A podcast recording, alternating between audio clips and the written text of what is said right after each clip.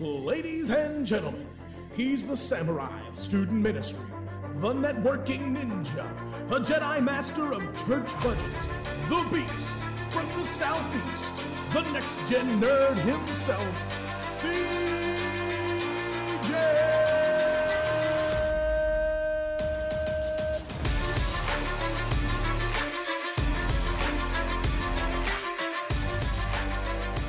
What's up, my nerds? Welcome back to the Next Gen Nerd Podcast, where we talk nerdy and we talk ministry. If you are a friend of the podcast, I would love for you to go ahead and subscribe so you don't miss an episode. Don't forget to give us five stars and give us a great review so other people can find us. Sorry, I've been gone for a minute. It's been a little while since our last episode, uh, but I uh, took Greek 2 and it was killing me, and I ended up having to drop it. So I'm back now. I've got some more time, and uh, we've got a few short episodes to kind of whet your appetite coming up in the next couple weeks. Got some interviews in the works moving forward, changing the format a little bit when it comes to interviews, just so uh, we can even more so enjoy the nerdiness of some of the topics we're going to be talking about. But today I want to step back in gingerly, give a couple things that I've been reading, watching, listening to, stuff like that. And then I've got a, a resource from poddex.com using their episode deck today to go ahead and give us our ministry related topic. So what have I been watching lately? Uh, a lot of things. A lot of things. Uh, finished up WandaVision. I know that you guys don't want to hear spoilers for that. I'm sure you guys have heard plenty on it. Uh, all I'll say is this: I was disappointed with the finale. I feel like we needed four more episodes in order to get a really good story with the uh, with the finale. Um, but I'll maybe uh, cover that some other time. But uh, finished that up. Watched the first episode of Falcon and the Winter Soldier, and I'm excited about that. Uh, when you have all this money being thrown at a TV show it just comes out to be a great TV show. But uh, the thing that I have most enjoyed watching recently, uh, I was watching a bunch, uh, actually the the most current Godzilla universe movies. So Godzilla from I think it was 2017 with uh, with Bryan Cranston. And then uh, Kong Skull Island 2019, I think maybe. I may get the years off a little bit. Uh, and then finally Godzilla King of Monsters. So I watched them back to back to back, boom, boom, boom. Uh, just felt like it. Uh, and I, I've always enjoyed King Kong, uh, old King Kong movies. Uh, even the one with Jack Black, I enjoy that one. but I'll watch anything Jack Black's in. But so I decided I want to watch these, and uh, I really enjoyed them. I mean, they are definitely popcorn flicks. So if you're looking for, you know, the deep mysteries of the universe, look elsewhere. But I thoroughly enjoyed it. And in fact, right now, if you send me an email, my ringtone for my email is the Godzilla roar. So uh, just a couple thoughts on these as you're getting ready to watch them.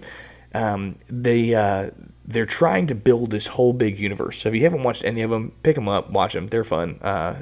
They're great. Um, but uh, they're trying to build this big universe, which is great. I'm all I'm all for it. I'm all for a long arc, uh, a great story. So uh, so it's been fun that they kind of jump back and forth in different time periods. But the most recent one, my biggest beef is I felt like they were trying to like cram everything they could cram into this third movie, like they weren't going to make another one. But they are. I'm excited. They're made a. They're making a fourth one. Uh, it's Godzilla versus King Kong, uh, and supposedly Mecha Godzilla is going to be in there, so that'll be great to have that. But thoroughly enjoyed it, so check it out. Uh, it's made me want to go back and watch the old Godzilla movies. Little nerd fact for you, if you weren't aware, the way that they make they made the Godzilla scream in the old movies is they would take pine tar and drag it along a bass guitar, and that's what made that noise. So there you go. If you were wondering, that's how they do it. That's how they do it. So that's what I've been watching. Uh, I've been reading a lot lately. I found a reading challenge on Youth Ministry Booster. Shout out to Youth Ministry Booster, uh, where they're challenging us to, uh, or it was a challenge to read um, uh, two books a week. Two books a week, which is a lot unless you listen to books or unless you're in seminary we have to read a lot, anyways, for me. So I have uh, read a lot. I think I'm at 22 books already this year. Um, and uh, there's been some some great ones, and there's been some uh, some stinkers. Uh, some of the ones that I have really enjoyed. Uh, I picked up the latest installment in Magic 2.0, which is a fantastic series. Magic 2.0. It's a funny series, a light series. The general idea is that this main character, and you learn this in the first couple chapters of the first book, so I'm not spoiling anything.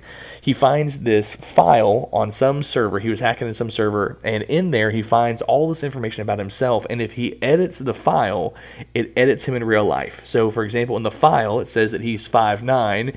If he edits it to six feet, he grows to six feet.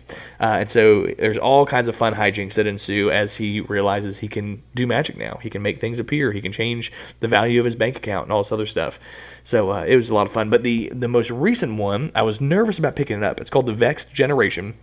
I can't remember if it's book five or six. I think it's book six but I was concerned because it's following the main character's kids. So this is like you know six books down the row, um, and I, I, always hate when, when people do that because then I feel like it's not a, a great story. But uh, they did a great job of it. Great job of it. It was a fun read. Um, it, even if you don't want to pick up the rest of them, this most recent one, Vex Generation, kind of gives you a recap of what's happened in the previous books, kind of throughout the first several chapters. So it's a good jumping off point. And it was fun. I was uh, I was talking to a youth parent recently who was asking me if I thought Ready Player Two was a, an appropriate book for their uh, sixth grader. I think he's in sixth grade, sixth or seventh grade.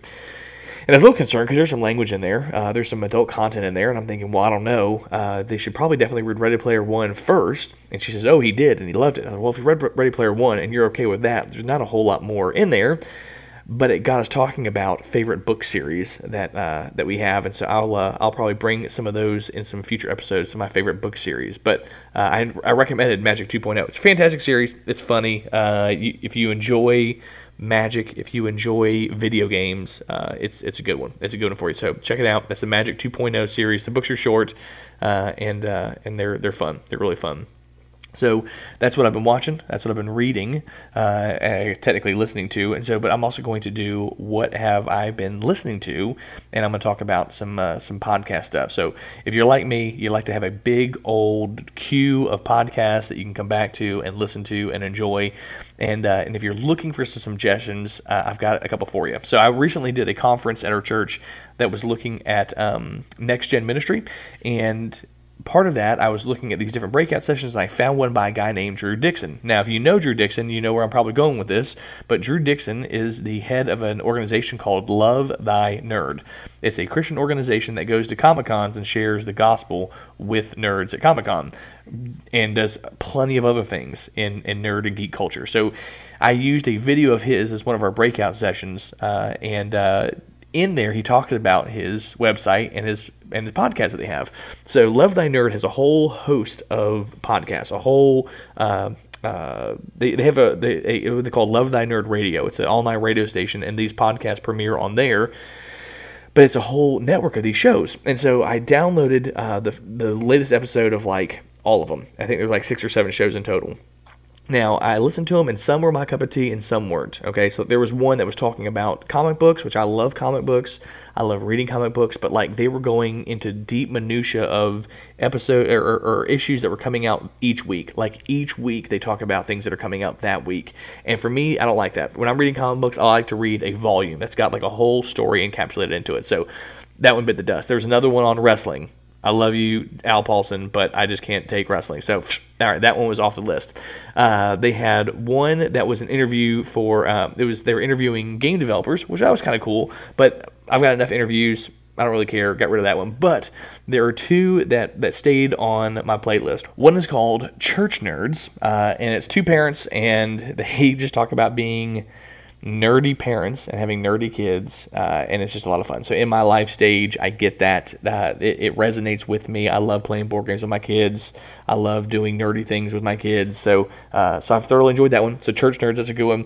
And the other one is Free Play, and Free Play is kind of like a your your morning DJ, uh, you know, talk show um, where they're just kind of going over nerd culture and what's going on, and uh, it's it's been it's been pretty interesting. So, um, so that's what I've been listening to. Uh, there's a couple podcasts you check out. Remember that's Church Nerds and Free Play. So, uh, like I said, I've got a resource here by poddex.com. If you like doing podcasts and you are wanting new ideas, uh, I went ahead and bought all five decks that they had. And there's uh, two that are interview decks that I've got questions for interviews. One is a what the heck deck, which is kind of just random questions. One is a would you rather. And then there's one that's called the episode deck. And so the episode deck has got creative ideas for things that you can do for each episode. And so I went ahead and shuffled it, uh, and I drew a card, and so that's what we're going to talk about today. And so the card says, "What are newbie mistakes in your industry?" And so my industry is next gen ministry, is is, is church biz, uh, and so what are some newbie mistakes that people make in church ministry, uh, in youth ministry, in next gen ministry? And so I'm going to give a few that uh, that I've seen. Some of these I have uh, perpetrated, some of these I have done, um, but let's uh, let's just jump in. So I'm going to give you I'm going to give you three. The first one is this coming in and wanting to uh, establish your own vision at the expense of the previous guy uh, or the previous girl, previous whoever. Uh, the idea that you come in and you want to make it yours, and so you begin to make all these changes so that it's your vision, so that it's your thing. And there's a couple of big flaws with this uh, that we can do. A couple of big problems. Number one, uh, it says everything you've done before is wrong which is not healthy for a church. It's not healthy for, for you to come in and do that to any church, that telling them that everything they've done is wrong or that the guy that was here before or the girl that was here before didn't know what they were doing. You go ahead and remove a whole lot of trust when you come in and begin making a whole bunch of changes. Now, does that mean you make no changes? No. They paid you to make changes. They paid you to be to be there and to make a difference but maybe you take it slow. Maybe take it slow. So that's you know that's issue number one. Number two issue is it also it doesn't help if you don't know the culture of the church things that worked at your previous church or things that worked in your previous context may not work at your at your current church. For example, the church that I grew up in, the first church that I served in, we would do game nights on Friday nights because that's when we wanted to get together and do game nights. I moved to a church that's in a more rural setting, and so Friday nights are reserved for football. And it was just so funny that I didn't think anything about it. And if I would have stopped and thought about our culture and learned about our culture, I would have realized Friday nights are set aside for football. That's just that's just the way it is. Um, and so when I started, we did these game nights on Friday nights. Nobody came. Several years later, I realized that this is what was going on, and instead we started doing tailgates and fifth quarters, things that were tied into football. Um, but that's what the first newbie mistake you can make is coming in and making a bunch of changes. Okay, that's mistake number one. Mistake number two uh, is overspending your relational bank. Uh, and this isn't just a newbie mistake. I think anyone can do this. But when you come into a new church, people know who you are, and there's some um, uh, there's some grace in you making some changes and, and, and spending some relational money because people are excited that you're there. Okay, you're the new guy, you're the new girl, uh, and so uh, there there is some of that. But the problem is, is sometimes we can overspend a relational bank because we haven't put in the time to get to know the church, to get to know the people, to build relationships, to, to develop relationships. And so we can overspend our relational bank account, uh, and then all of a sudden, the church doesn't want us there anymore. And we're wondering why is that? I'm just doing things that I think are important. And yes, they probably are important, but what's happened is is you have made people uh, uh, put more trust in you than they actually have, and it causes kind of a, a rift there. So again, problem number one is coming in and making changes right off the bat. Problem number two is overspending your relational bank, expecting people to do things uh, to trust you when they don't even really know you. Uh, you need to take time to get to know people.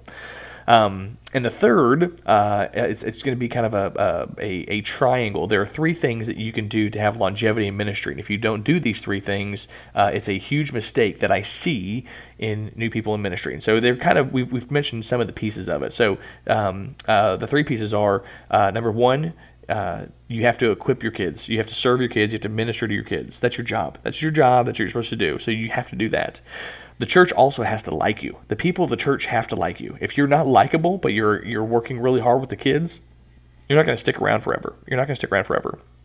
And the third part is your pastor has to feel honored. Your pastor has to feel like he, he can trust you. Uh, that that he needs to know that you're loyal.